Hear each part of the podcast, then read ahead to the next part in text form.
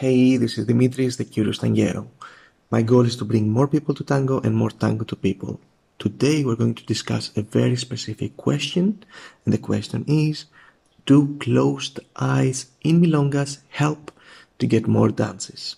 If you haven't followed the podcast yet, please look for the follow button. It's free, it's fun, and you're going to learn many ways to improve your tango. It all started when I began analyzing the results of a survey on how to dance more in milongas. One question I asked leaders was, why do you choose to dance with some followers and not with others? I received lots of different answers and I created a list of the 17 most mentioned reasons. The 13th most mentioned reason was, I like to dance with women who have their eyes closed. I like to dance with women that have their eyes closed. And that's, uh, of course, referring during the dance, right? Now, that was mentioned in 2.8% of the responses. And for reference, the most commonly mentioned reason was mentioned 17.6% of the time.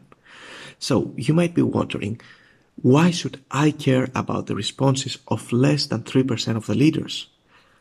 Honestly, you don't even need to care about what was mentioned in 100% of the answers if you don't want to. It's your choice if you want to care about what your partners enjoy. My thought is this.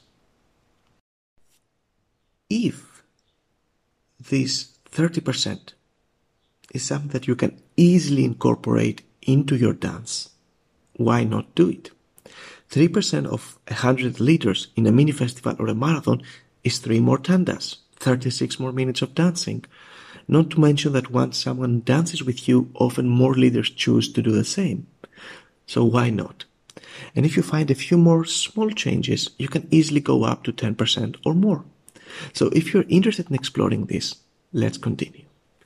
When discussing the results of closed eyes with a female subscriber, she sent me the following description of a friend of hers. And she said, she always looks as if is in love with her leader. Now, we have all seen at least once a follower who has her eyes closed in complete bliss.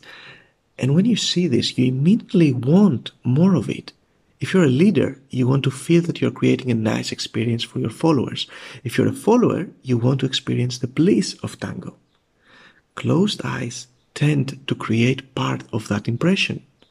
So, if you want to make it actionable, try closing your eyes a bit more often and see what happens.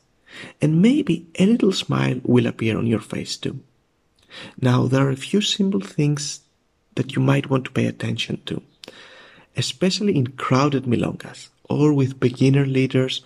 It helps to keep your eyes open. You might want to be more active in embellishments and be aware of your environment. So in these cases, yes, it totally makes sense to keep your eyes open. And actually, it's a more uh, let's say, uh, helpful for the other people in the ronda, ronda and for your leader if you do it. You're taking part of the responsibility and that's always great. Also, you don't need to have your eyes closed all the time.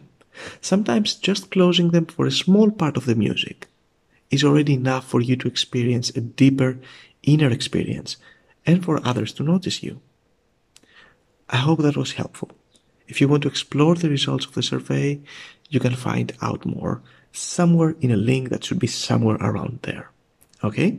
Cheers, hugs, and stay curious.